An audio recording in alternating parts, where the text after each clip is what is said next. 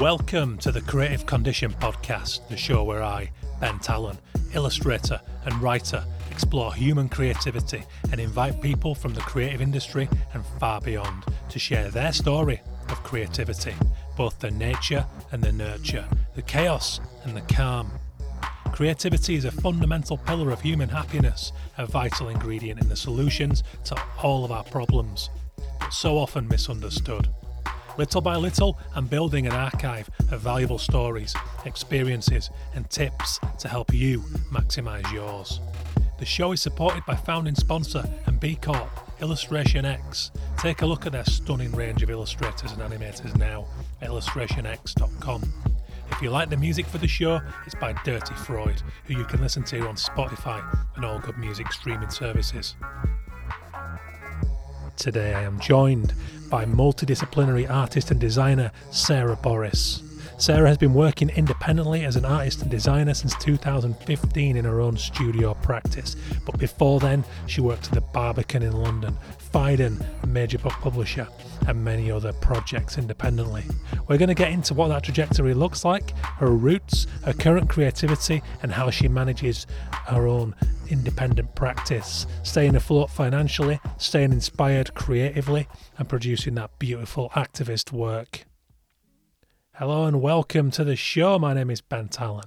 I am your host. This is The Creative Condition, episode 208. 208. When did that happen? you wouldn't think so with the listenership. I'm joking. I'm joking. Um, no, this is a joking aside. This is a big year for the show. I am. Um, it's make or break in a lot of ways because this is the year that the book, The Creative Condition, is going to come out March 28th. It's being published by my own label, Wrong and Press. Um, I'm very proud of it as a body of work. And finally, I have some brand consistency, some visual identity across the show, some direction, and a real sense of what um, the creative condition means to me, what it looks like. So it is about time that I worked on those listeners. It's a decent little listenership. It's a very dedicated and passionate one, which I'm eternally grateful for, but it deserves more.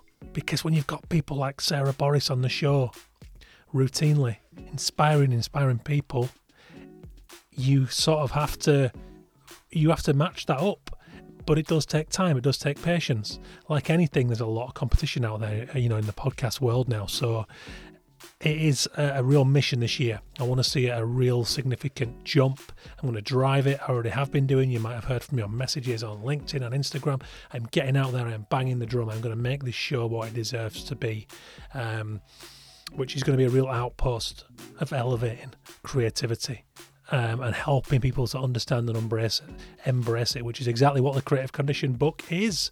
So there you have it. That's my little mission statement for the top of the show. I hope you're well. I hope things are good for you. I hope you are staying sane and happy in the face of all those 24 hour news cycles and the things we have to manage in today's world. Big thank you to the founding supporter and uh, ongoing sponsor of the show, Illustration X. You can check out their global range of illustration and animation portfolios right now at illustrationx.com. Um, I am also looking out for more sponsors you know, more partners for the show. So get in touch. If you've got a brand, if you've got an agency that will benefit from being a part of the creative condition, it's all pure. No one's steering the content other than me. So it's kind of anything goes. You know, I like to think that this show is a little bit fruity at times. We're getting some deep talk, you know, deep topics. We can cover whatever. Um, so get in touch, say hello. I'd love to partner up with uh, relevant brands and agencies and people who are also trying to champion the cause of creativity and artistic expression in our societies. Um, Sarah Boris coming up today. Really excited about this. Um, so quickly, actually, before I move on to Sarah, did you enjoy the um, creative checklist? I uh, I loved putting that together. That was fun. I enjoy the list based episodes, as I mentioned. Tremendous feedback, by the way. Thank you for that. Uh, and, and you know, contrary to what I said at the top of the show, the numbers have been going up this year. Been a big improvement. I'm really happy about that, and I think it's starting to show now. Gone weekly, consistent release time, 5 a.m. every Wednesday GMT. You know, consistent look across book and podcast. It's all starting to marry up. It's all starting to make sense. I'm getting there, people. and thank you for the reviews. There's been an increase in that too. That really helps. Also, if you haven't done it already, please take the time to go and give me a little, you know, hopefully a five star rating. You might not think so. Four stars, fine. Reviews are also welcome. Subscriptions, share with a friend. It really helps. Um, hmm, where was I? Yes, the tips episode. So, part two is going to be coming up. I, I walked into a very pleasantly busy January in terms of my freelance illustration career, so I apologise that it's not part two this week. But it means that you're getting Sarah Boris ahead of time. Sarah's awesome. She's really cool. I met her at Off Festival. We were aware of each other through social media. We were, you know, you know how it goes. We all know each other in the industry, don't we, through our social platforms. But I met her properly at Off Festival, where she was also speaking last year uh, at the 2023 festival in Barcelona, and her talk was bloody brilliant. Honestly, it was um, that alone left me with a spring in my step coming away from that festival, not to mention all the other ones that I saw. But she was a real standout. And what was lovely, and we do touch upon it in this episode, is um, I bumped into her. We'd been chatting loads prior to it because we had a lot of overlapping mutual friends who were also at our festival. So there was a lot of beers flowing about, and you know, we all saw each other at the hotel where the speakers were staying. And I bumped into Sarah on the way to her talk, and the poor lass was a, bag of nerves on the way there, and she was carrying a prints that she was giving away afterwards, and she gave me one which was really lovely. And um, lo and behold, she got on that stage, and oh, because I knew that she was a little bit nervous, I did pick up on a few early notes of nervousness in her voice, and what, but you wouldn't have known it unless you knew it, and that quickly petered out. And she just gave an astounding, inspiring talk about her, her art studio, her, art and design studio. So I'm going to read you the bio because it tells you uh, better than what I can tell you about the practice. But let me just say, she just reminded me of all the things that I love about this industry. So, Sarah Boris is a multidisciplinary artist and designer. In 2015, she set up her eponymous art and design studio. Her work has since been exhibited at the Design Museum, London, and acquired by the, oh, sorry for this bad pronunciation, Stedelijk Museum, Amsterdam, FRAC Normandy, Rouen, the New York Center of Book Arts, and MAK Vienna. Her books include Global Warming Anyone, Le Theatre Graphique, and Rainbow. Did you like that French there from a Yorkshireman, by the way? a recent public art commission, the Heart Bench series created in 2021, demonstrates how she deploys a universal symbol into a functional sculpture. Prior to setting up her studio between 2005 and 2015, Sarah worked for some of the UK's leading cultural and publishing institutions, including Phaidon, the Institute of Contemporary Arts, and Barbican. She was judge president for D&AD and has judged awards internationally.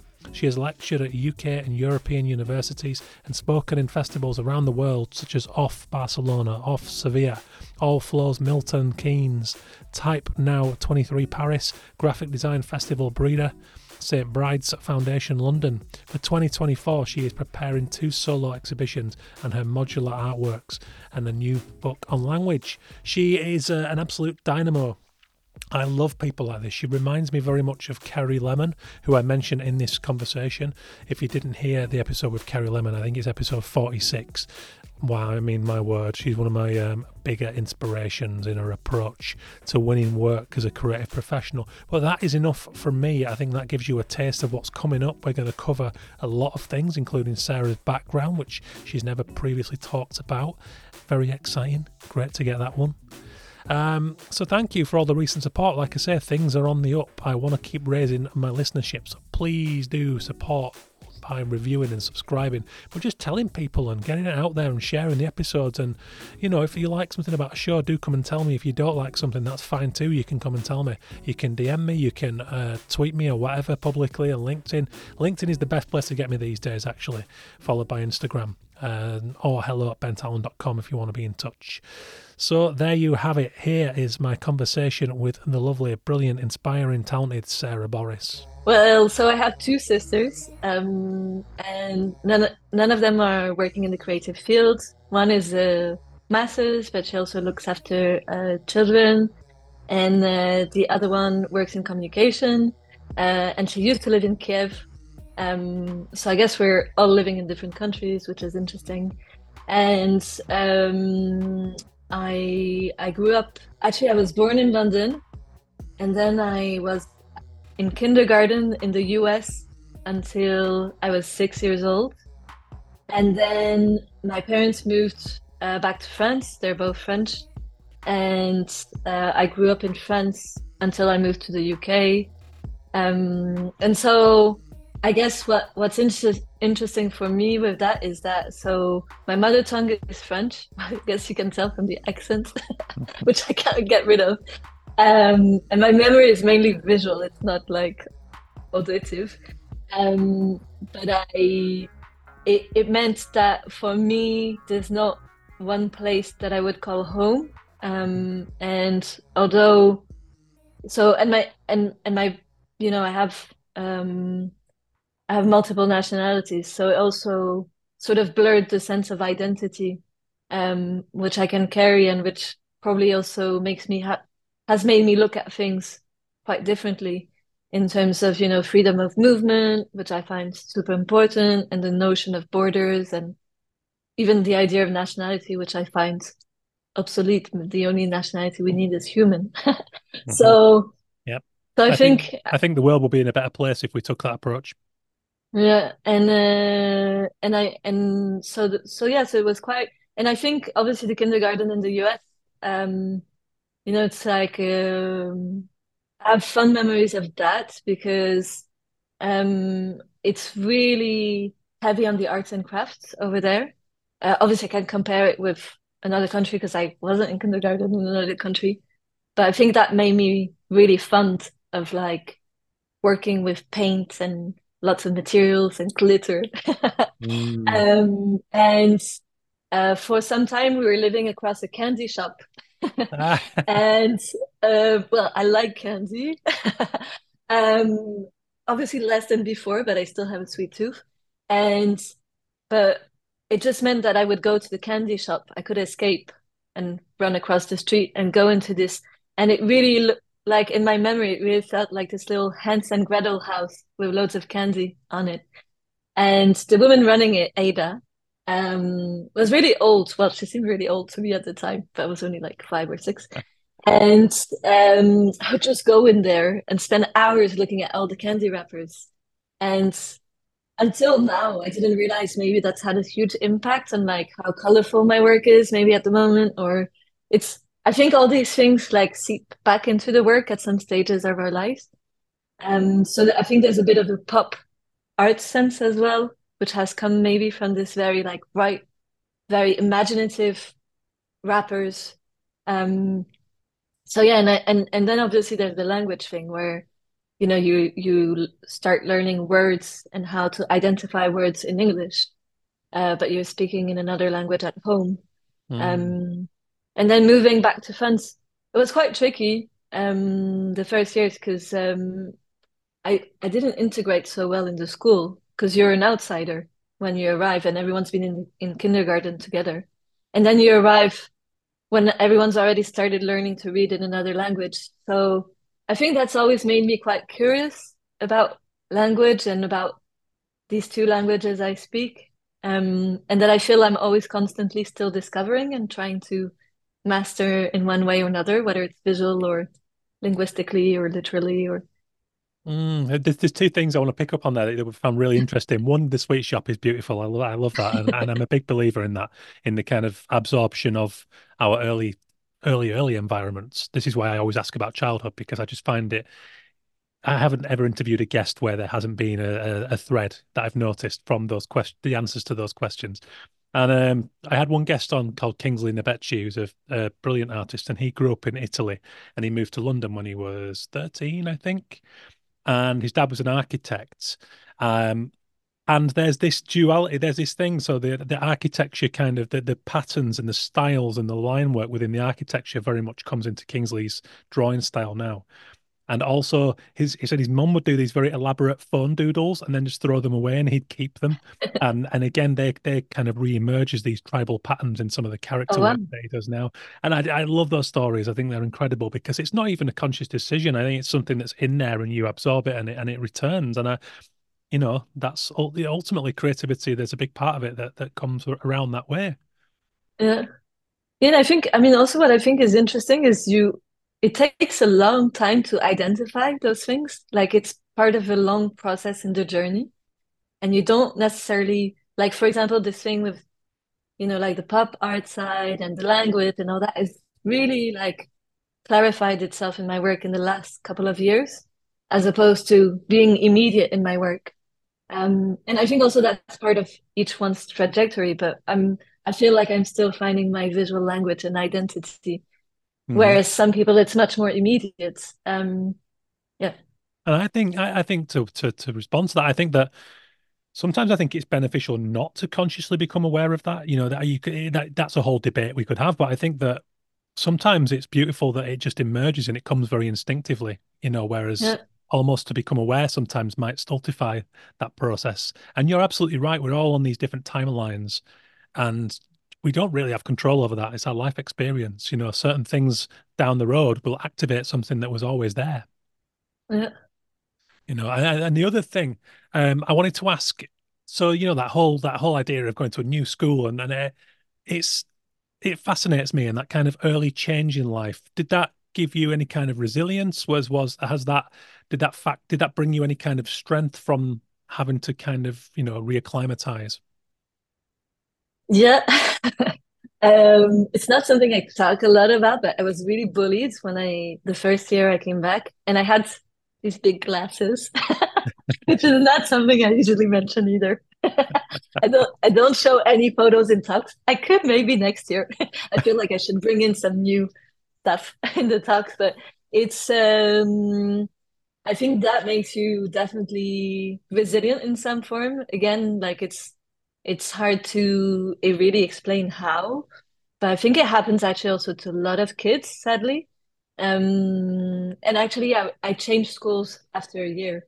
Um, so um, so I think that yeah, that definitely builds a sense of like, you know, how to I wouldn't say defend yourself because I wasn't some kind of like, yeah. you know, very strong kid like mm. but but I think it's uh yeah, it's it's uh I think also we minimize how we can shape someone. Um so I wouldn't say like I carry trauma, but I think it has maybe made me a little bit sometimes introverted in some social situations. Mm-hmm. Um, I'm I'm not like a natural like extrovert. I can be sociable, but I can also be quite introverted, and I think maybe that also contributed to that aspect. And I and I think maybe also that sort of pushed me even more in sort of the visual field where you know like my comfort zone was making work and painting and you know like doing things just in a sort of natural sort of escapism way yeah yeah and and that's the thing isn't it you know no it, it's never good to go through that kind of experience but mm. like any adversity in life there are sometimes silver linings. There are things that we take from that that we might not ever realize at the time you know inner strength or resilience and you know and even just that kind of process of entering new environments and and changing and adapting to things. I think that yeah. a small measure of that I don't know if change is the right word, but in, in our lives, that kind of adversity is it does create a kind of a work ethic almost. I think there's a, yeah. I don't I don't know if I have it right because I'm only observing you and your work from the outside looking in and I don't know you particularly well, but you give off a strength. There's certainly there's a there's an aura within you and your work and your practice and your brand that I find very admirable and and inspiring actually.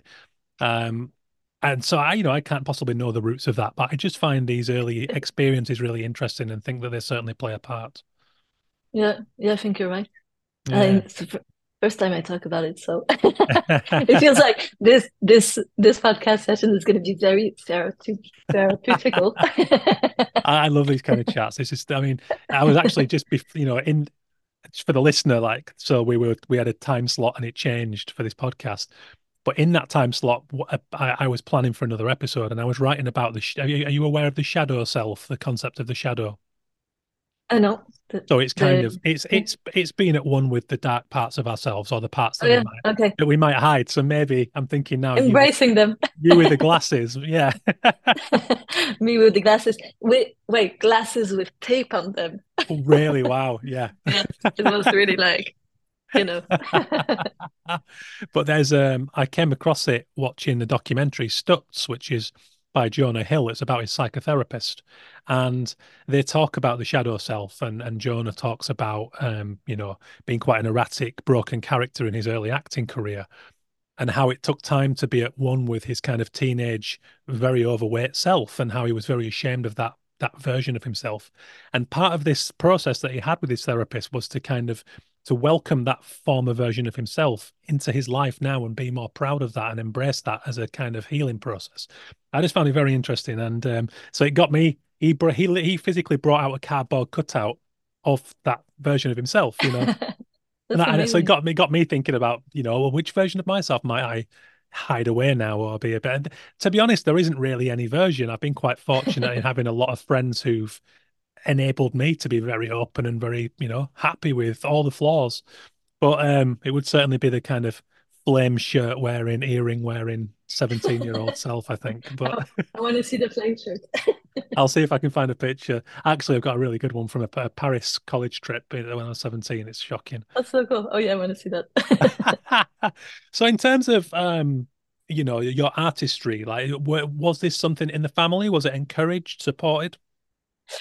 Um, so that's another good question. Um, so actually, um, it was quite divisive. Um, so um, I think uh, my mother really encouraged me to to pursue that path, and I think my father was a little bit more skeptical because he didn't really see how I would be making a living from it.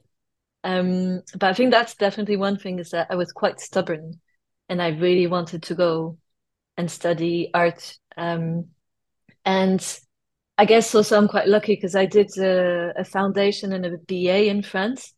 Um, and lucky in the sense that edu- the education system over there is, um, you know, quite different. Um, and you don't have uh, the fees that you might encounter in places like the UK or the US. Um, and I think it's very, you know, it's a, a, a huge privilege to be able to be in that kind of education format. And um, and so one thing that happened is that I applied uh, to those schools because it's through um, your um, you know you have to go f- through a test. So you have like a, a drawing test and you have a written test. Um, and you're sit, sat in this massive room. It's a bit like A levels, and you're like 200 drawing away, and they maybe take about 50 in each school. Um, and then they have a couple of days of these tests where they um, and actually i remember the test was on the day of my uh, great grandmother's funeral. Um, and i can't remember what order it was in but i think i went to the funeral in the morning and the test was in the afternoon. And i don't want to say that like sad events in my life make me more emotional or um, let's say uh, outward in my creative output but uh, I was very emotional that day, and I really went full on in the test. It was like sort of a, a like a, um, you know, quite healing also in a way. Um, and and and then there's a text. Um, so you, have to respond to a text in the test, and it was a text by Georges Perec on um, uh, species species of spaces espèce d'espace. I'm gonna say it in French because I read it in French, so it's quite hard to like. I'm like, do I have the right translation in English? But uh, it's and then I carried that book with me also for ages. Like it, it, the book became a companion.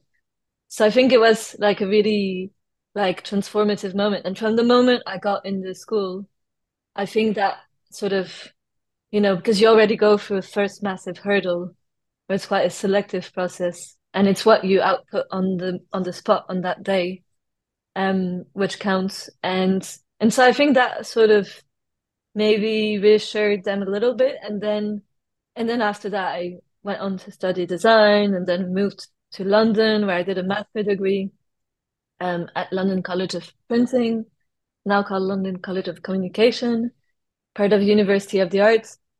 And I never had a specific plan like I'm going to stay in London or I'm going to move back to France or like go to the US or whatever. And and it, things just happened like that. And and I think and I when I found my first job, it was in the UK. I was searching in France and in the UK for for a job, and and from that moment, you know, I think they were reassured. So it wasn't like, but they, yeah, there were there was no one in the family doing um, art or design, and I guess the closest again because you dig into your past and sort of try to draw parallels or connections with things.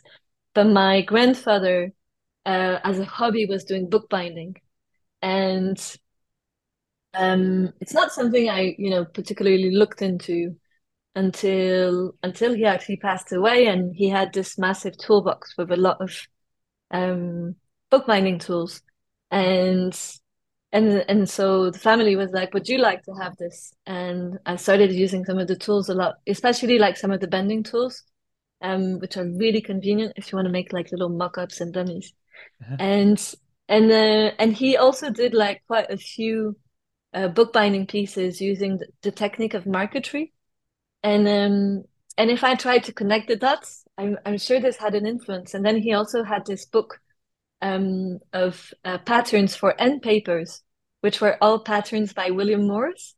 Mm-hmm. And you know, I think it's like little subliminal things that connect you back, because then that connected me also to the UK.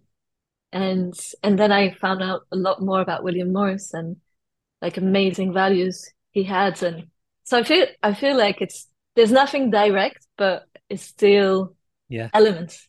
You know, it's really interesting to me, and I I I hear it termed many different things. Some people refer it to the universe, or, or you know, I heard one friend call it invisible hands. The the kind of oh, feeling, nice. Uh, the feeling that you know you're being helped along when you're on the right path, or or you know you encounter something that's good. And I've had that over the last two years in writing this book. I've had this wonderful, at times, kind of mind bending serendipity, you know, like just people coming into my life by complete chance and circumstance who will then open another door and then this person does that. And it's just been this constant flow of that. And I and I think that's amazing, the kind of transgenerational link. I think there's just I really think there's something there too. And I think that's beautiful. It's a lovely story on both counts, on the test and also there, the bookbinding. I think that's wonderful. Thank you. I, I don't always have the words for it, but when you feel it, that's all you need to know, isn't it? Yeah, and I think also it makes it a bit more emotional, and that's how you start owning a little bit more to your journey, and maybe like you were saying, the some of the shadow sides where you're trying to mm-hmm. search for these things or trying to be more confident about you know various things or fight your imposter syndrome or yeah absolutely i think sometimes people look at all that stuff and think it's all you know whatever the you know the bollocks and um but no it's it, i think if you lend yourself to it and observe it it's, it's all real and uh, you know like my i never met my grandfather on my dad's side he, he he drank quite a bit and he died quite young before i was born but this even just I've never even seen a picture because they were quite a poor family and they never had cameras back in the whenever it was 60s, I think. Um, but the stories, he was quite a character, you know, like he spent a lot of his days in the pub, but was full of anecdotes and stories and, and wisecracks. And that's certainly a part of me and comes across in my storytelling, in my work. And, you know, I've never met the guy, but it's whether it's passed down through my dad, whether it's just something genetic, I, I don't know. And really, I don't care because it's wonderful, whatever it is, you know? yeah. Yeah, I think it's, and I love the idea of the invisible hands. I find that really beautiful. But I really believe also in those universe signs, or even, you know, like how we met in Barcelona. Um, because just for context, we met at off in Barcelona, even though we knew of each other online before. Um, and and I think those connections are really also super meaningful in those moments where, you know, we sort of put ourselves out there but mm-hmm. then you meet incredible people in those moments and i think it does create like long lasting connections and i believe that also is quite a bit of a sign of the universe. I, I, think so and, I, and I'm, I, as, a, as a highly sensitive person myself i'm well aware that our industry is full of sensitive people because that's what makes us observant and good at our jobs and caring enough to to persevere and do this.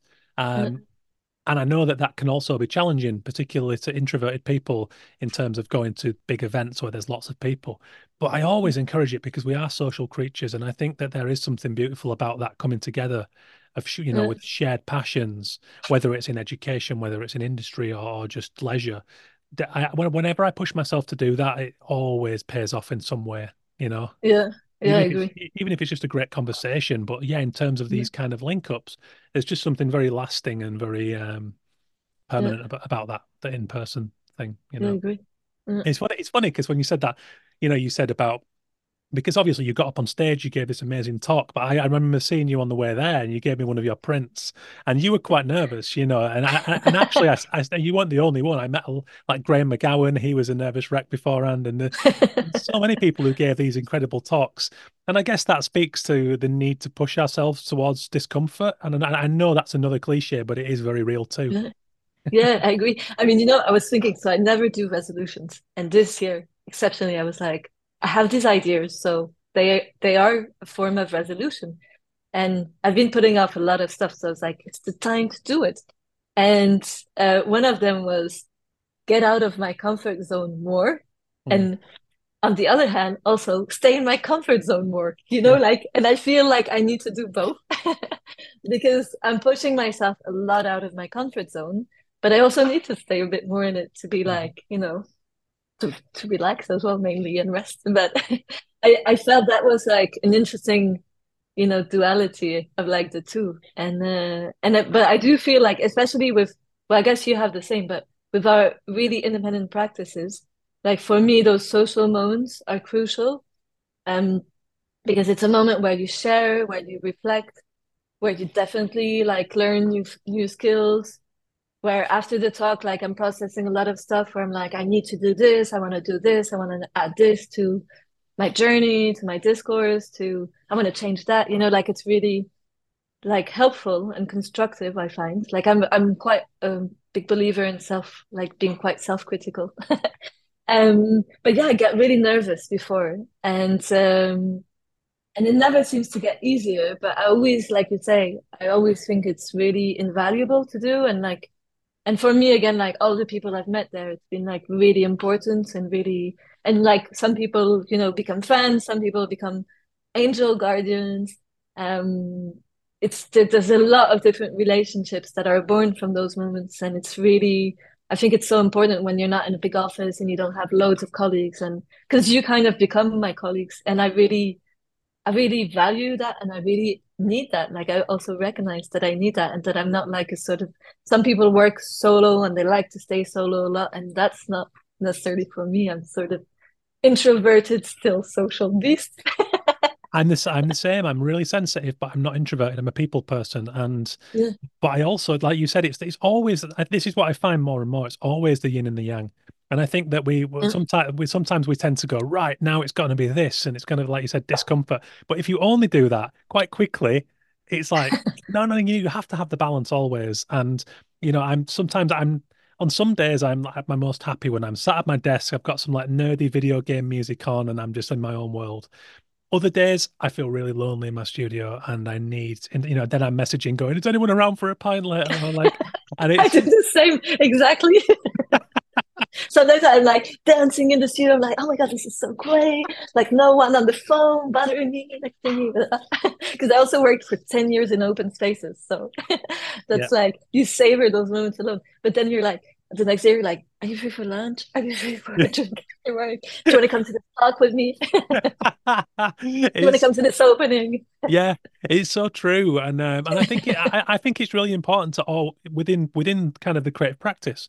It's really important to always remain like pay attention and always be attuned, to even day to day, what the needs are, because the perfect work environment on one day will be the opposite the next. You know, Yeah. it's like I've done some of my best work on like the megabus with a scanner on the seat next to me, and and other That's times amazing. I yeah, I'm like with like my now wife Laura. I was dating her when she was in London, and I was in Manchester, and I wasn't particularly well off, so I had to get the megabus down.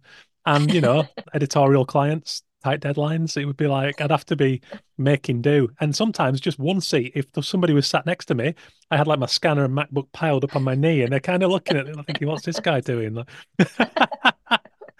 That's Uh, amazing. yeah. I mean, And, and sometimes that works. Like I love the hustle of, you know, like cafe spaces and open shared studios. But the next day I might just want the quiet and the music and everything else. So I think it's like to get optimum creativity, I think it's good to to be sympathetic to that within the within the parameters yeah, like deadlines and everything else, you know. I agree. Yeah. So in terms of your professional steps then, so coming out of education, I know you worked, was it Barbican first? Yeah, Barbican. But there were a few like other experiences before which I've like sort of taken out of the narrative. Yeah. But which actually really helped as well. But like I worked in a in a branch of Unilever um for a bit uh before the Barbican. Um and it helped me get more professional work into the portfolio because my my portfolio coming out of uni was super experimental and it had nothing, no graphic design. You'd think there would be coming out of a typography uh, studies uh, design course, but um, but I, I also always had that side where.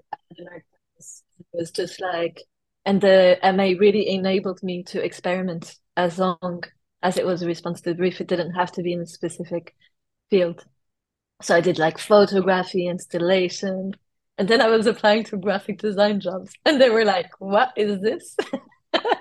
Ah. you know and they were like i had one book on the body for example which like quite sexy pictures to be honest and it's like a massive like a3 plus size book hand bound with like a really lush leather red leather cover and i just turned up in interviews with this book and they were like wanting me to design like flyers and newsletters you know? And they're like uh you know and i'm showing like really like beautiful body parts.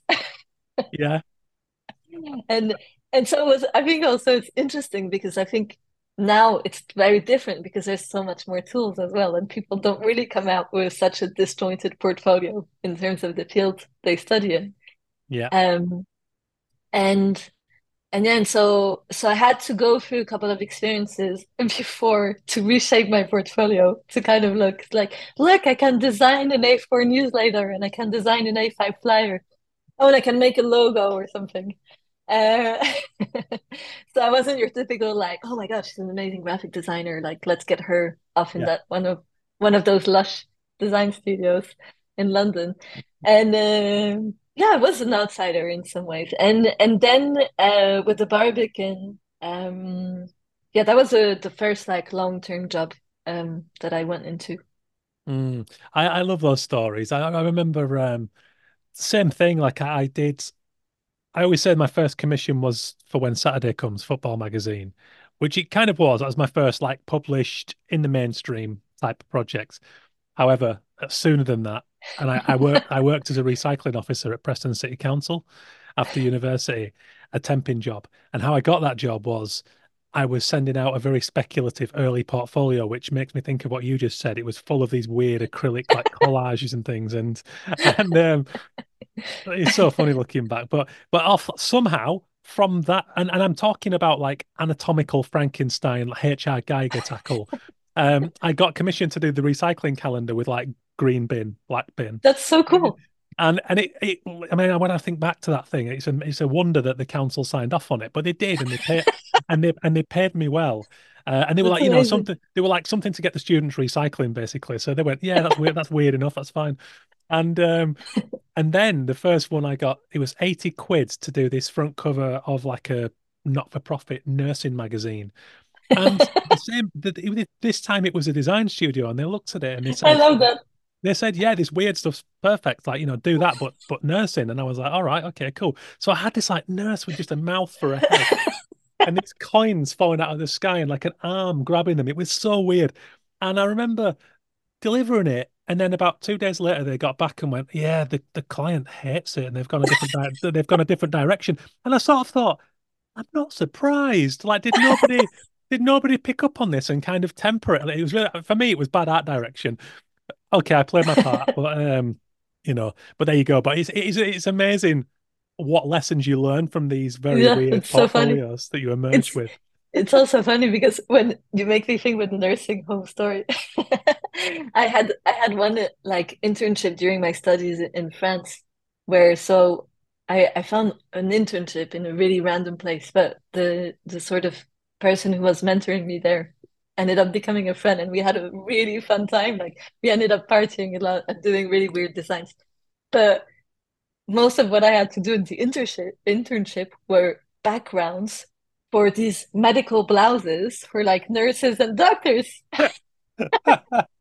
And you think like, you know, it's like really like actually when you think back at those really niche, weird experiences, and like at the beginning I was always like, oh my God, like why didn't I do an internship in this like really cool, you know, like all the design studios you grew up knowing about in Design Week and like Yeah. creative review and then but instead you went to like a really unknown, obscure place, you know, that the name even was weird, and you're like doing watercolor backgrounds scanning them in for these like medical outfits and it's like super weird but also super fun to remember those Absolutely, they've certainly got value.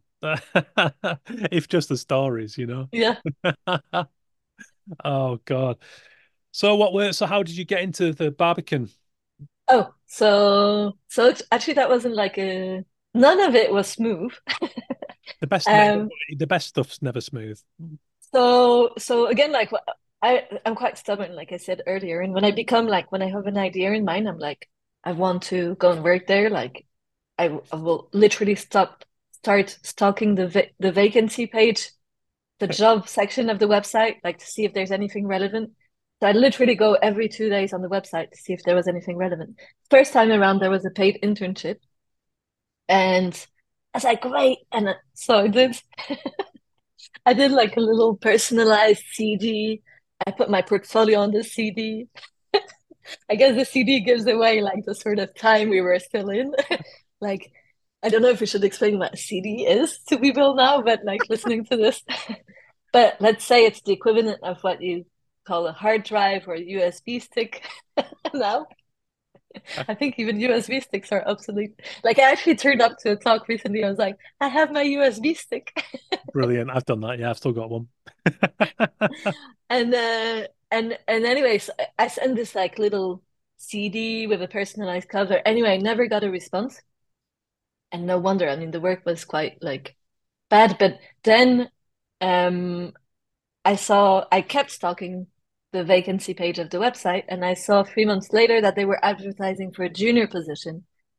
And I mean, in in a way, what are the odds to get a junior design position when you've not even got a response for the internship? And I don't know what went through my mind, but I just thought I can't send the, the same CD again with the same like cheesy cover and stuff. So, and obviously they were looking for a junior designer to work in-house with their team and work with the marketing team. And what I did is I went to the gallery, um, and uh, I picked up their leaflets. And at the time, I think they had a, a really cool exhibition on a British graphic design. It's when the Barbican still exhibited graphic design as some kind of high art. Yeah.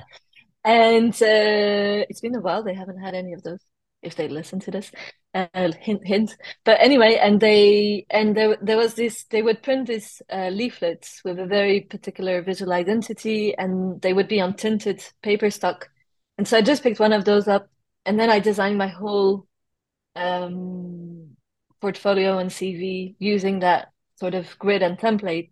Basically, literally just showing that I could understand the visual identity. And then I used the same paper stock and I printed it and sent it. So again, it tells you a bit of, about the point. We're still sending paper application. Yeah. Yeah. No, that's really good. That, that I mean, that's great. Then then again, that's respect for the client. It's it's consideration. It's a uh, detail. They're ticking a lot of boxes there in the right in the right way. And and so literally that got me the job. Then I still had an interview and I I had to do a test. They were getting everyone to do a sort of very informal test, mainly to check that we could switch on the computer and use InDesign. Because that that does happen that you get people, uh, you know, who have who show a great portfolio and then they can't use any of the software. And then when you question them, they're like, "Oh, I I did this with a couple of people actually." Yeah. Um, but anyway, so so I was fine also with the test process because I know that's something that's questioned a lot as well in sort of recruitment process in our field. But um, I and I got the job literally. I don't not from my portfolio because I couldn't transform my portfolio drastically in the space of three months, but mm. from that approach to my application, just showing as an in-house designer that I would be able to adapt material. And they were they they said something like they had received 500 applications, and and in some ways, when I look back, I think it's crazy no one else thought about it. I mean, it's good for me because if we had been 500 doing the same thing, that wouldn't have worked out so well. Um, and that really kicked off my sort of uh, entry point into working as a designer in the arts. And I think one of the things why I was so specific about the Barbican was that I really liked that they had all art forms under one roof. Um, and that for me, you know, with with my sort of art practice in parallel to my design practice, working in an art space or a museum or an institution felt like the most logical place to keep learning and nurturing my passion for the arts. Um, and also witnessing practices in that field while doing a mm. job where I was making a living. Yeah, that's a really good point, actually. I hadn't thought about that. But yeah, being immersed in all that, all those things that you might never otherwise have encountered. Yeah. Yeah, that's huge. So, for example, you know, so like, I mean, one of the things that that was also really amazing for like a young, you know, graduate in London is um obviously in that field the salaries aren't very high, but you have incredible access to everything. So you can go to concerts, you have access to all London museums uh, and galleries uh, with your staff pass. You have, you know, I could go after work and watch a film or go to a gig. So, you know, I discovered also like music that I had never heard of, or uh, musicians, pianists, uh, classical music that I wouldn't have gone to otherwise, or world music, or, you know, like really amazing stuff. And I really, really like immersed like completely like you say immersed myself for for like nearly three years when while I was there by discovering a lot of and going you know to these exhibitions and you're literally like a floor down from the gallery and two floors that two floors away from the cinema. So you just kind of pop in and be like do you have a spare seat for this? And yeah what an incredible workplace. And and also it just makes me yearn for much more of a return to old school art school in in education you know mm. as opposed to kind of segregated disciplines you know and don't get me wrong i understand the need to have graphic design and you know the rest of it but mm. but surely a greater cross pollination and uh, almost mandatory collaboration would make more sense i agree with that and that's really what i'm also like trying to get students that i meet or teach to do more of is to co- collaborate you know like for example i was teaching on a course for a year um, in East London, and they had next to the design course, they had a jewelry course and they had a furniture course, a furniture design course, and it was like, guys, collaborate. This is the most amazing moment of your life to do this because you have the machinery, you have the facilities, and you have access to each other, which yep. you which you lose after, you know. Yeah.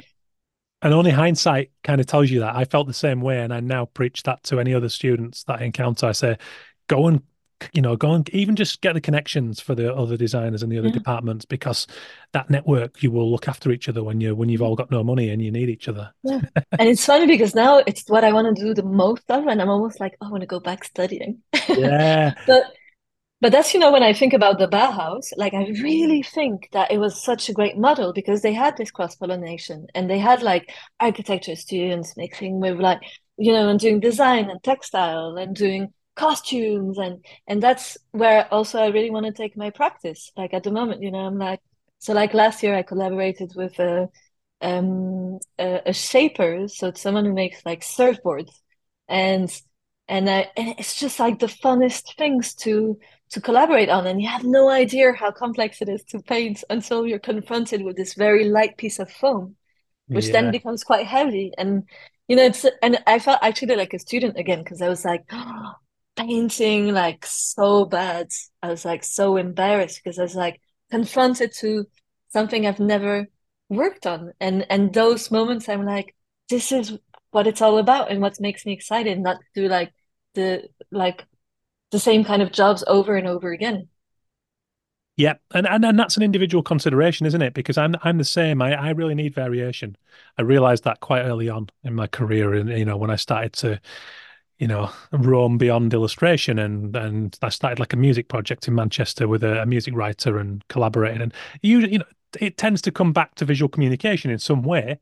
But within mm-hmm. that space, I love to test myself and try new things and keep evolving because I I know that I've got a mind that will will get lethargic if I don't keep myself hungry and yeah. you know and it's that same thing i've always found real magic in that collaborative environment of art school and and and so you know the the picture you've just painted there of the barbican is just beautiful you know um do, do you think that had an influence on your current practice and the variation within it um yeah i think it's had an influence mainly culturally because so so after the barbican i went to the ica uh, Institute of Contemporary Arts in London, where I stayed for five years.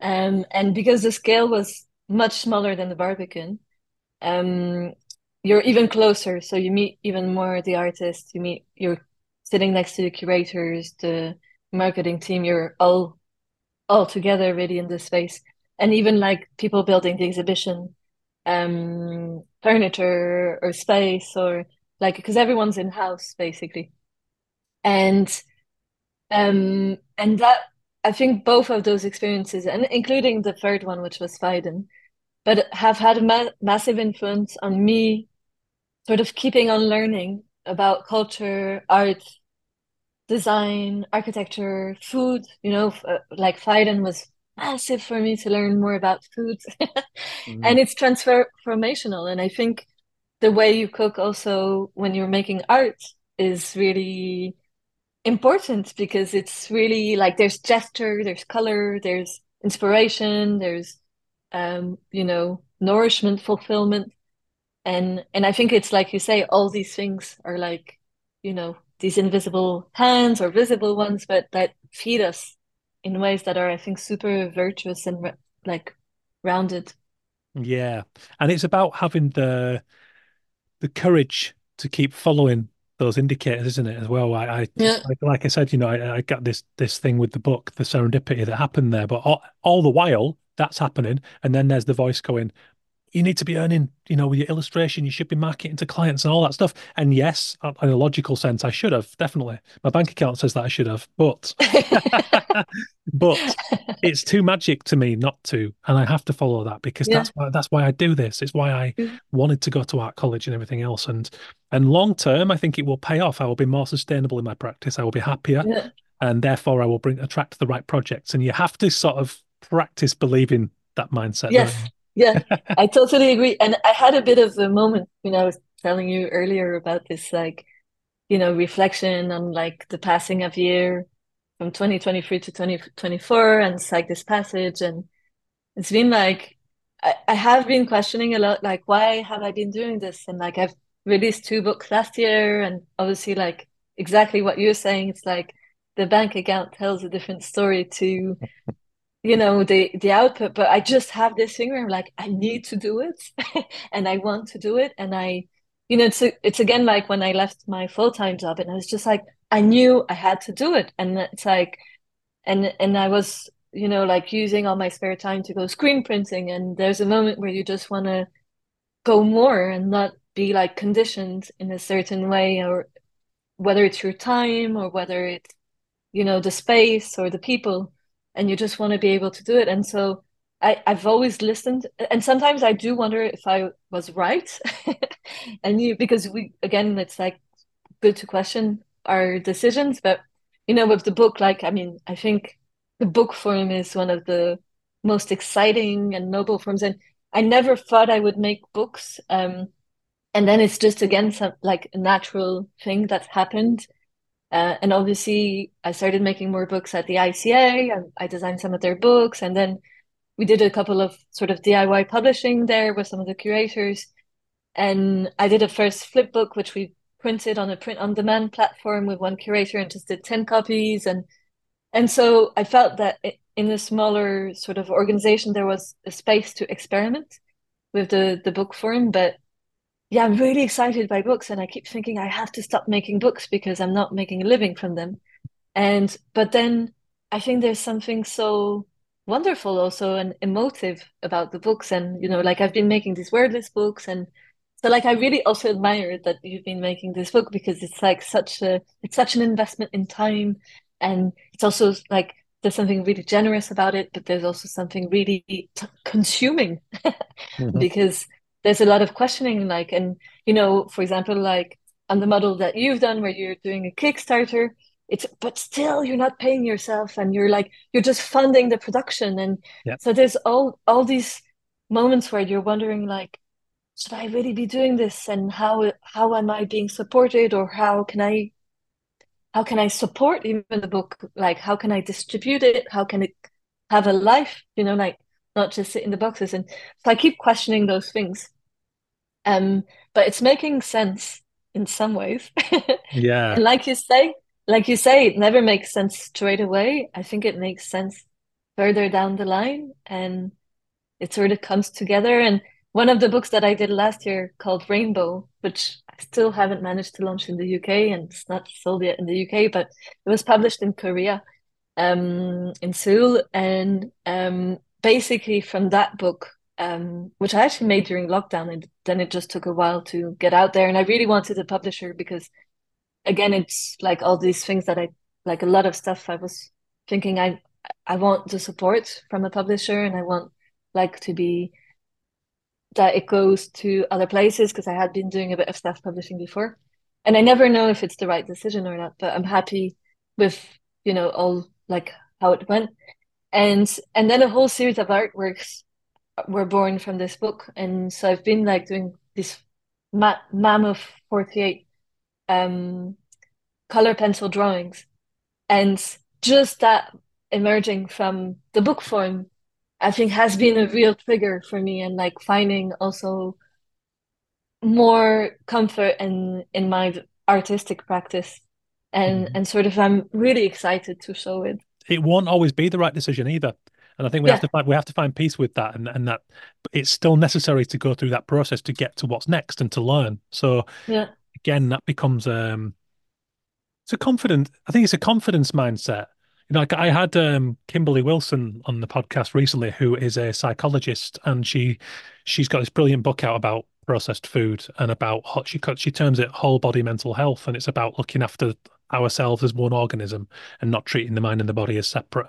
Really interesting stuff. And um, and she gave me the best description I've heard of confidence, which was the brain's ability to predict a positive outcome. And you know, people think of confidence as this innate bravado that that some people have and some people don't. It's not true. It's it's a practice and a momentum thing. So of mm-hmm. course, you know, like I had six quiet months in a row last year, and it was quite testing. And I got back to that early mindset in my career of, oh my god, am I ever going to get another commission again? And I, I couldn't feel how that was possible. And then something came in, and suddenly you're moving again, and it, that's what confidence is. It's so that's why you just have to work through sometimes yeah. and keep the faith and draw confidence from previous successes too. You know. Yeah, you know, I think uh, with the quote you just mentioned, I think there's definitely something also that's linked to optimism, and and I think I think one thing that keeps me going is that I, I mean, I have to say like the last years were testing, but I have, I think, an optimistic mindset by nature.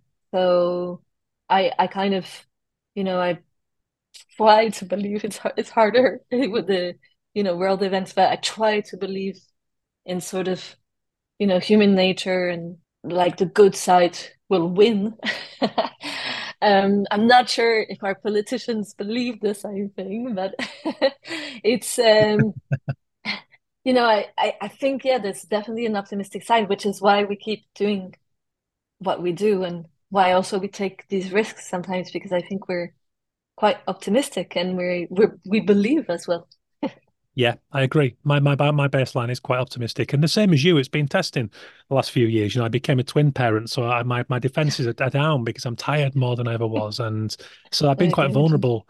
Um, but what I found really good was Steph. Did you did you listen to the episode with Stefan Sagmeister? No, not yet. Yeah, well, the, it's about it's about his latest book now is better and it's incredible it's it was a real lift actually it was um it's a longer it's about long-term thinking and looking back at the whole of human history instead of just the headlines that we're exposed to now in 24 hour news cycles you know so he was looking at things like the amount of democratic countries, which used to be one America and is now something like early, in the early 80s. And, you know, so he's looking at this longer term approach and kind of gets some pers- perspective. And it's really, but the visual, I think you'll love it actually with your practice. It's, it's a physical process he's used. He's bought all these original classical paintings and then he's cut into them with these graphic one color shapes and done it all by hand. And they're the images in the book. And the colored shapes represent the kind of st- statistics. Um, and it's amazing. It looks at, you know, famine and things like that. And it goes through a lot of things. And he acknowledges, yes, we have some monsters now, like climate crisis and, and different things. However, when you take a step back and get away from the internet a little bit, you know, it's not a bad time to be alive. You know, it's kind of when compared. Anyway, it's really interesting. And and he talks about being a kind of baseline optimist as well. So, you know, there is a thread there, which is interesting. Mm. Yeah. yeah. I, I, I, I'm interviewing Stefan at OFFF Festival this year. Um, oh yeah. And uh, on the on the Friday, it's kind of a part two almost. It's again about long term thinking. Right. But I'm okay. kind of excited, but also daunted about that. I'm sure you'll be great. You're really good with questions. But um, you know, actually, also there's a, a book I picked up from Rough Trade last year, um, and the title is called "Pessimism is for Lightweights," and uh, and I I really it really helped me at the end of last year like just looking at the book cover and just having it at home and just like it's almost be like become like a mantelpiece where i'm like when i look at it and i'm like and i'm like yeah we can do this you know like we can get through these times or it's really yeah. and i don't know who said it or who the author is but this this takes me back to my conversation with craig oldham who is creative director at rough trade yes and he said it it was in our conversation craig was talking about activism which i'd like to talk to you about in a moment but um he was talking about that, about pessimism being for lightweights and, you know, how we have to care and we have to try to make a difference. It's kind of, you know, not part of the job because everyone's different, but I think that, you know, we have a powerful skill here with visual communication. Yeah. So speaking, so speaking of um, books, then I, you, I got a copy of your book, The Global Warming. Anyone? Uh, oh yeah, at OFFF Festival. It's wonderful, and a number of your projects could be termed perhaps as activism. Um, would that be fair? Uh, yes. Yeah. Yeah. What part of you does that come from? Is that the optimism? Are you, is that kind of a response to injustice? What? Uh, I think it's a mix of things, but I think a lot of the time when I make it, it comes from an impulse. so, but the impulse is, although the impulse is something in the in an instant moment, it comes from like you know, something that's been brewing and seeping in me for a while. So, so for example, the fragile UK flag, which is, um, you know, a piece actually that I did not long after I left my full time job, and it's a weird year because so it was 2015.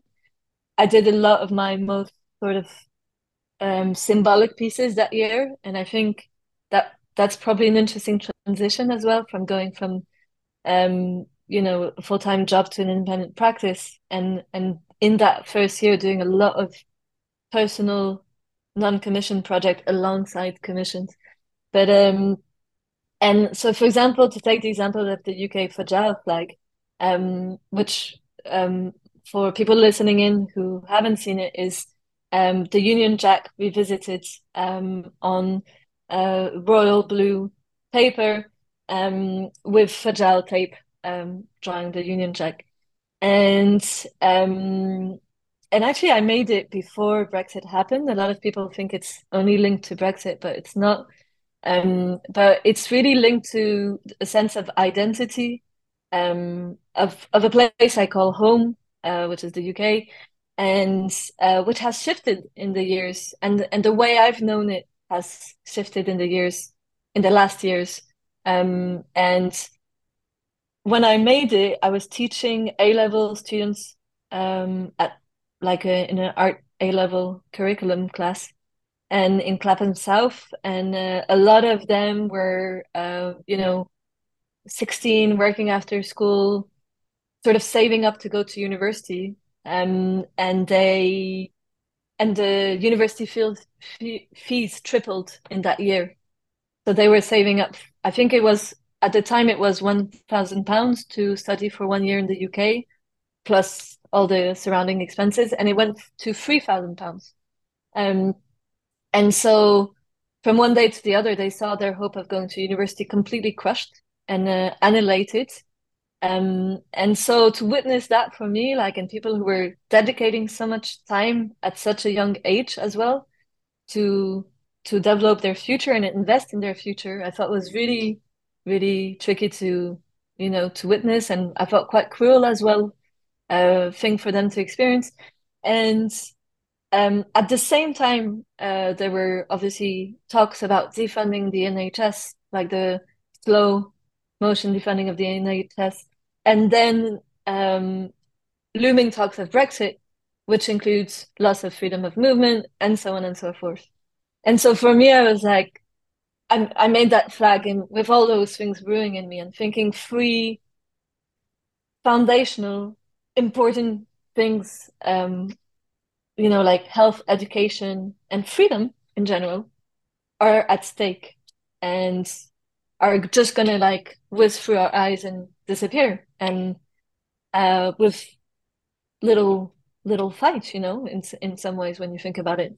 And and people also were conned, and so I I really felt emotional in that time, and I made the flag then. So so sometimes you know these artworks like I so I made it in an impulse on that day, but it it's sentiments that had been, you know, in my in in me for a while, and and the the global warming one happened a little bit differently because this one happened in the context of an exhibition. I was invited to exhibit in an exhibition called Man-Made Disaster: How Patriarchy is Ruining the Planet, and um, and uh, it just happened that uh, I came across a tweet by the 45th president of the US.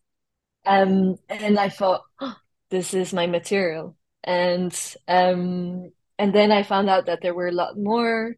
And I teamed up actually with a journalist uh, who's um, uh, English, and he's called Tommy Walters, and he's now actually based in the US. I think he's working for CNN. No. Oh, well, maybe delete that part. But anyway, he's working as a, a journalist in the US, and uh, he basically um, wrote the introduction as well. Which and I thought it was really nice to have someone that is not necessarily in the art world or or the design world write and contextualize the work, and then the the book compiles over 120 tweets by the 45th president on, of the US and again with with that book it was an interesting story because I I printed five copies actually um, and then it got into the hands of someone at the European Parliament in, in Brussels, a Green MP, and they ordered 20. And I thought, okay, I need to do, I want to, I want to print it. Like I want to do a proper edition. And then I started looking at the figures and the numbers and how do I self-publish this? And I asked them to pre-order.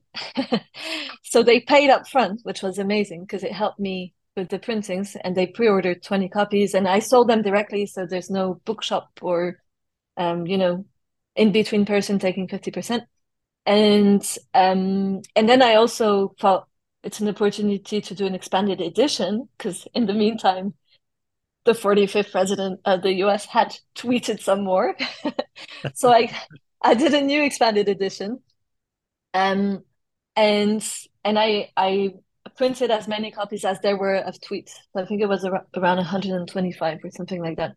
And I did 125 books and um and so it was also a really interesting little journey to see that something like that then had appeal as a tool to politicians. And and I I never ever you know planned my work to go in that direction. And I sometimes also steer away from doing work like that because it is I I find it quite you know demanding and and heavy and mm. tricky and yeah it's emotional as well in some ways and yeah. so I, I I would say I come and go into this work and it's not something I, I, I wouldn't say I'm doing it systematically so I'm quite protective of my mental health because I realized I got quite affected as well by the weight of some of those projects and you know things also that happen online where you get like trolls of all sorts mm. um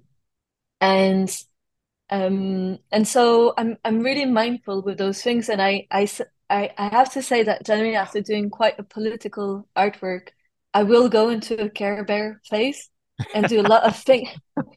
Care Bear fairs. I love that. My my my my, equivalent my equivalent would be professional wrestling fairs. I love that as well. And uh, I'm having these images of like a Care Bear. Like we should dress up next time we do a festival, and you're like a wrestler, and I'm a Care Bear. like, um, but I and and that really also helps me that Care Bear phase, and I I call it the Care Bear phase because I've been doing a lot of things I'm laughing because I'm still like getting my head around the fact that I'm doing a lot of stuff with hearts and rainbows. it's like really unexpected as well because I I was I never thought I would go down that road and it's really but I really like it also and you know like sometimes when you're like organizing your archive of images and I see all these colorful things and I, it really makes me happy and so I I feel like I should stick to that Care Bear face for a yeah, while. Yeah, and it goes, but and you owe it, you owe it to the sweet shop as well. yeah, yeah, it's the link the sweet shop. But you're right. But you're right though, and again, it's the it's the yin and yang thing again, and, and but emotional is right, and this is something that I've only recently become aware of in in terms of actually naming the different types of creativity. But this came up on a recent episode, and it's that we practice both intellectual creativity and emotional creativity, and you know, intellectual might be the external client brief where we we we are still being creative, but we're ticking a lot of boxes. We're delivering to a very specific brief. Emotional creativity is what we have to say about the world, how we feel, and expressing ourselves, which is really yeah. important. And I think if you neglect emotional creativity, then you you you can burn out quite easily and lose sight of why you wanted to do this in the first place. But as you said, you have to balance it because I'm the same. I've done heavy projects. I've done stuff that's quite angry or very responsive because again we you know we it's a symptom of that optimism that you mentioned is that we we want to see justice and i think we are quite sensitive mm. people and we want to see the world a better world so when we see things particularly and, and i remember that same time that you mentioned it felt horrible because of this succession of things like brexit and like the healthcare and this government just gradually chipping away at things that we perhaps took for granted but then when they're being taken away you suddenly realize how fundamental they are um tough time, really tough. You know, the last, the last decade has been a gradual kind of, you know, intensification of that, really. Mm. Um, so you do have to balance that with the Care Bear phase, yeah. so, in terms of the direction of your practice, how much control do you like a want to have over that, and b have in terms of where you're going next and how you're paying the bills and how and you know how does it how you don't bite off more than you can chew or or have too little mm. work it's another really good question.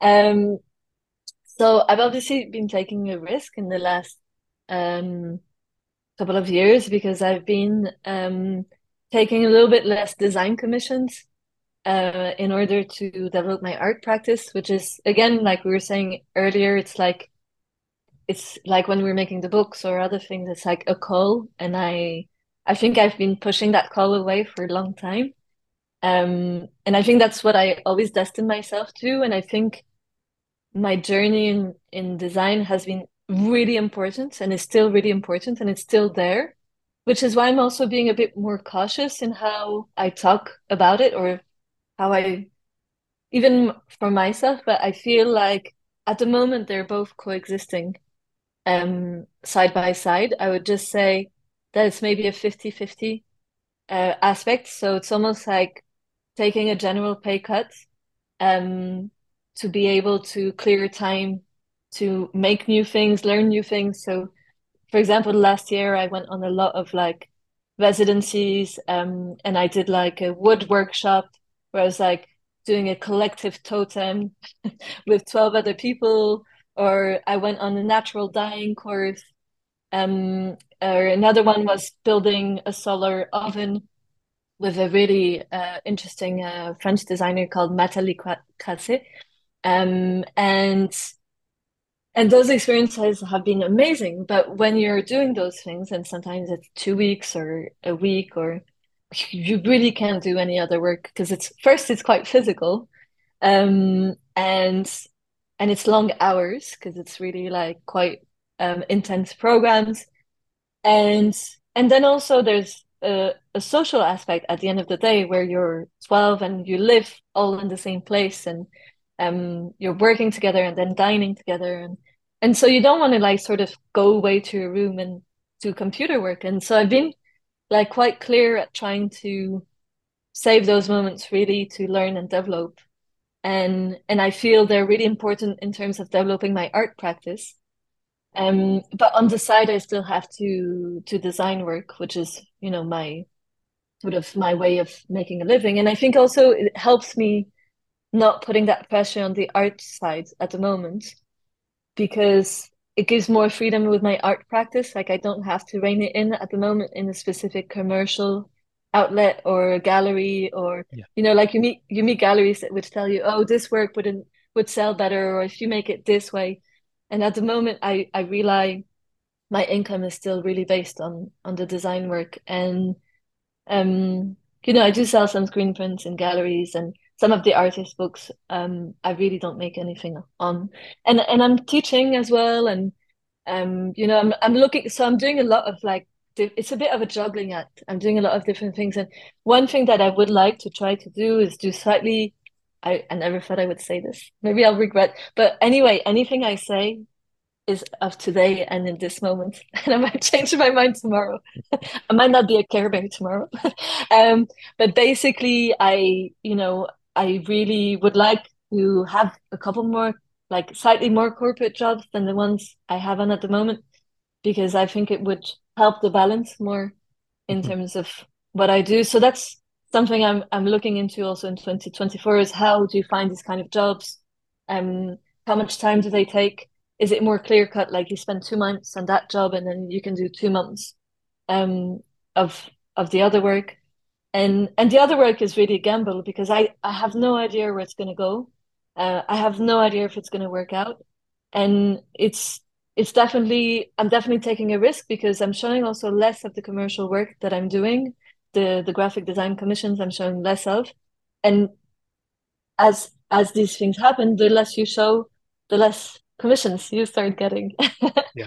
Yeah. No, so I'm yeah, it is a gamble and but it's it's something again I really want to try and I feel so at home in this moment with um what I'm trying on the artistic side and I feel like you know, each time I go to talk about arts and stuff, I'm like, I have this like, I'm like, I'm where I'm supposed to be, and it's a real like eureka moment. It's really emotional as well. So I'm, you know, it's worth trying, and I think also it's okay if it doesn't work out. You know, it's like of course, you can always take a little backward step. You can always find something mm-hmm. else. And I constantly say this to particularly young designers that there's nothing wrong with getting a job. Get a part-time job, get a full-time job. If that, you know, if that's what you need to do to free mm-hmm. up your emotional creativity and and build with purity, do it mm-hmm. because it's no kind of failure. And as we said earlier about the kind of earliest experiences, you get so many other experiences that inform your creativity. Yeah. You know, uh, which is invaluable.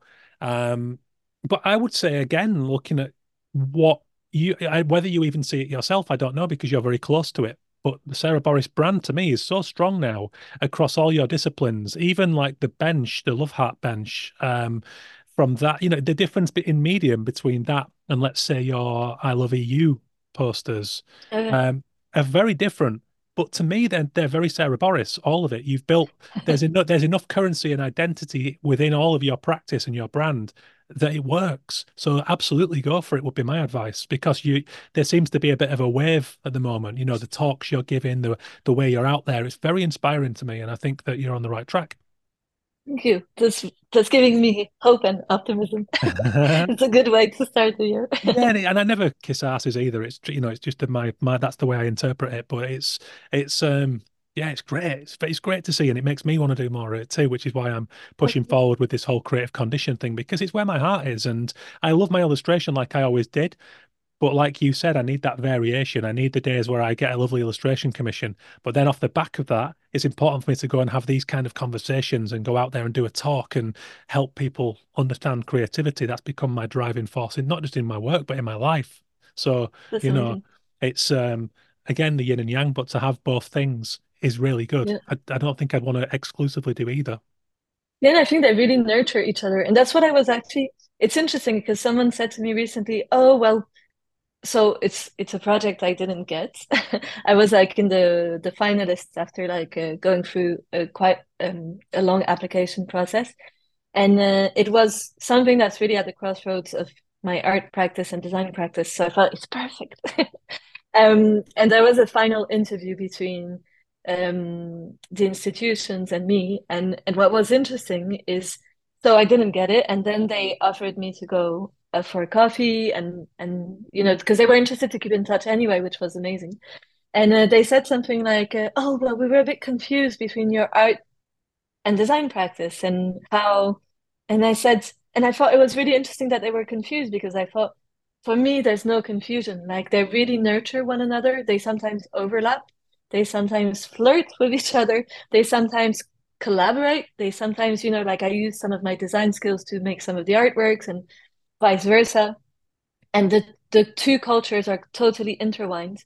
And and it wasn't a question with, you know, when when I look at some artists like uh, you know, like even I was looking at Josef Albers who did furniture, who did typography, who did painting and and I'm really inspired by those practices and I'm like it's not confusing so so I'm really also like more trying to be more confident about having both sit side by side. And and I also say, well, you have some artists who have a part-time job working for another artist, or even some artists who are, uh, you know, a barista, or who um, have a completely different outlet, or who are working in IT, you know, and it's like completely fine.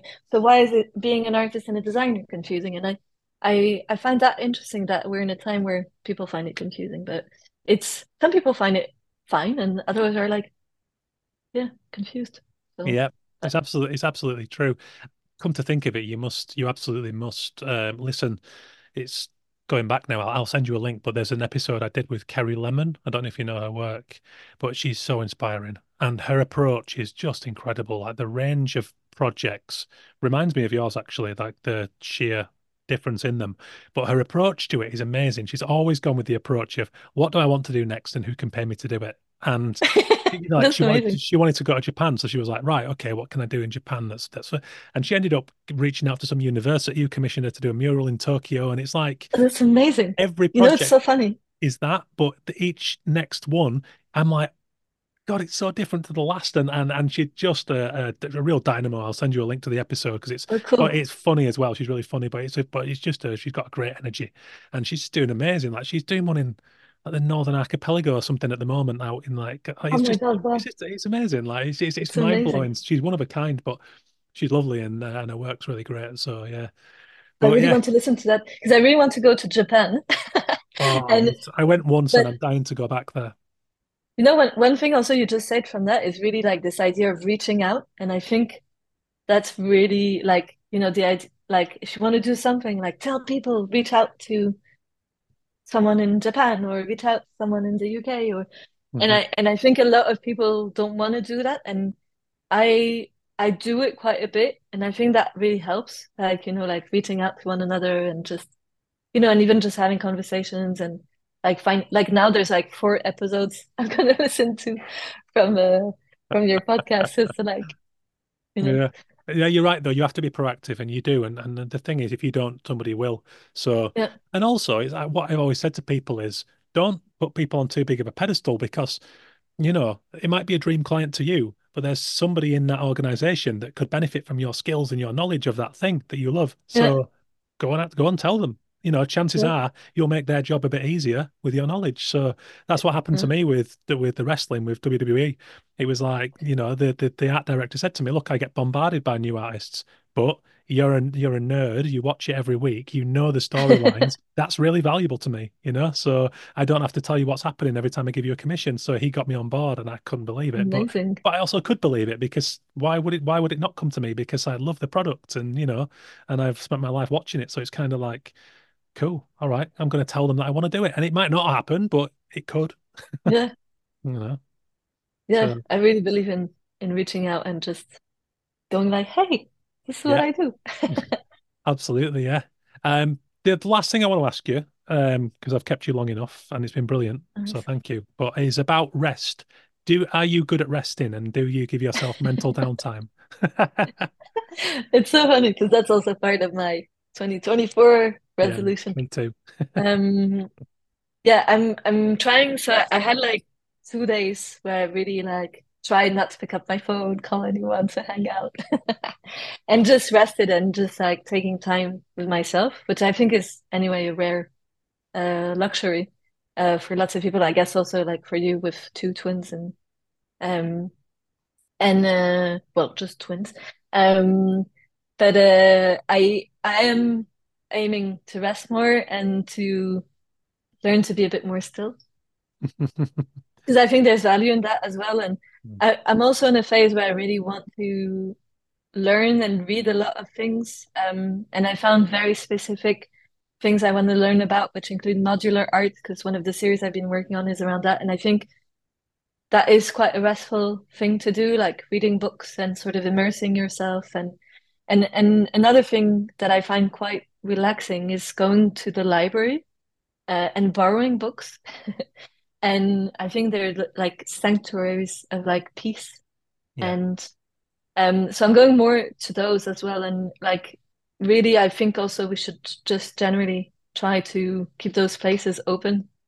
So just going to them symbolically even is, I think, uh, worth it to keep them activated and Yeah. sort of and and it's wonderful, you know, because I think I mean all of us we have too many books and not enough space and too many archives and and so being able to you know get some of those books out of the library just to study and sort of rest as well I I you know it's something I'm I'm really also planning to do this year so more Yeah. rest more more downtime but um yeah I think there's growing a growing awareness of the need for it, and and specifically in creativity, it's critical if you really want to get those big eureka ideas, those big moments, then you have to allow the unconscious to do its job, which is yeah as active as the conscious brain. But if the conscious brain is constantly full of TikTok or whatever the thing is that's being bombarded with, it will never deliver those great ideas. So yeah that's why they happen in the shower or on a, a jog or whatever it might yeah be.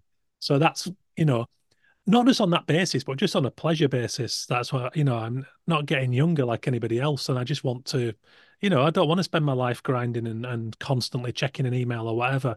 That's really useful and it's really good sometimes. However, you have to you have to find time for rest because otherwise you can't be you can't find your optimum creativity, you know? Yeah.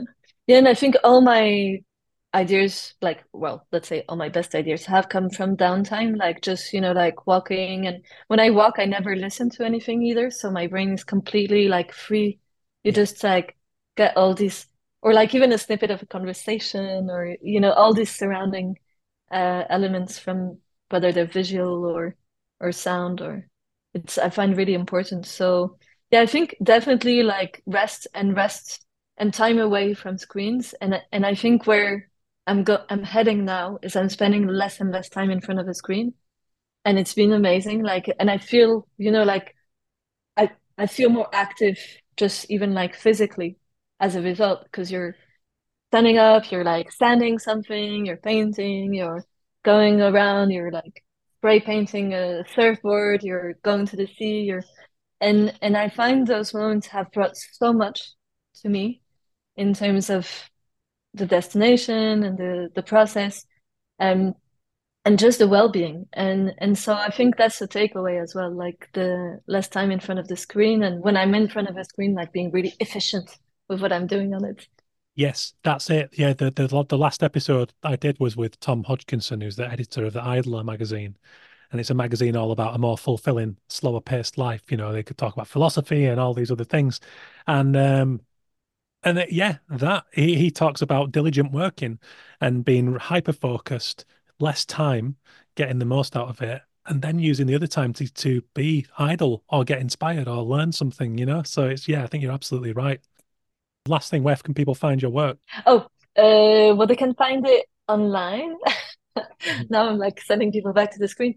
Um, so actually, one of my plans is to open an online shop this year. So probably saying it publicly is gonna force me to do it because I've been saying that for the last four years. Um, and I, I, I really also believe in being like more in direct contact with people who want to get the work, um, and having less in between. and um, so I have uh, obviously on my social media, you can find me, um, and you can find me.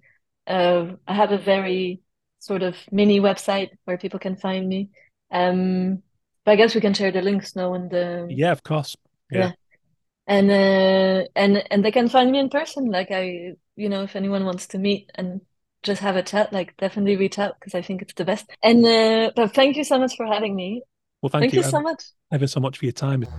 Thank you ever so much to Sarah Boris for taking the time to chat from a busy schedule. It's always an honour when people do that because I know what it's like. I'm a dad to twins, I'm an illustrator, I'm a writer, I'm a podcaster, and I have to make my living in the sum of all those parts, which is challenging at times. There's a lot of juggling, and it's a fast paced life, and it doesn't leave you all that much downtime. So when someone steps out of their schedule to give me like an hour and a half of spellbinding chat, then it really means the world. So big thank you to Sarah. Thank you to everyone for listening today. It means a lot. Please do tell a friend, drop us a review and a subscription on your preferred platform.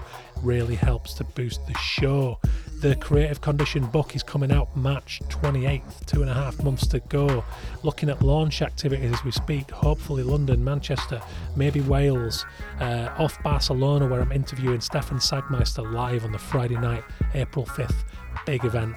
Very excited about that one. I'm going to be signing some copies of the Creative Condition as well. So look out for the off market and go and grab yourself a copy. It will be out by then, which I can't believe. I don't even have it in my hands yet. we just finished the proofreading as we speak, and it's gone to typesetting, and we're about to hit the presses. So it's all going on.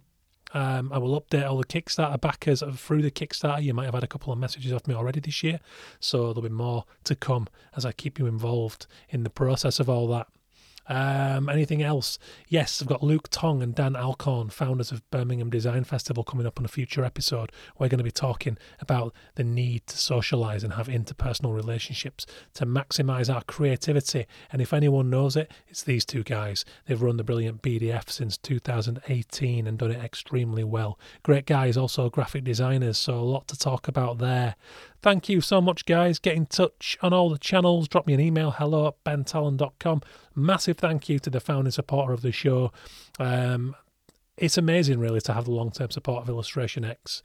And I hope you'll go and give them a little look at their portfolios, their range of global illustrators and animators over at illustrationx.com. You can hit them up on Instagram at We Are Illustration X. Have a wonderful week. Cheers for listening get in touch with Sarah as well. She's a joy, and as she mentioned now on the show, she's up for meetings, she's up for being in contact. So do it, especially if you're a new creative. It's so good to to build these relationships and become a part of this ecosystem.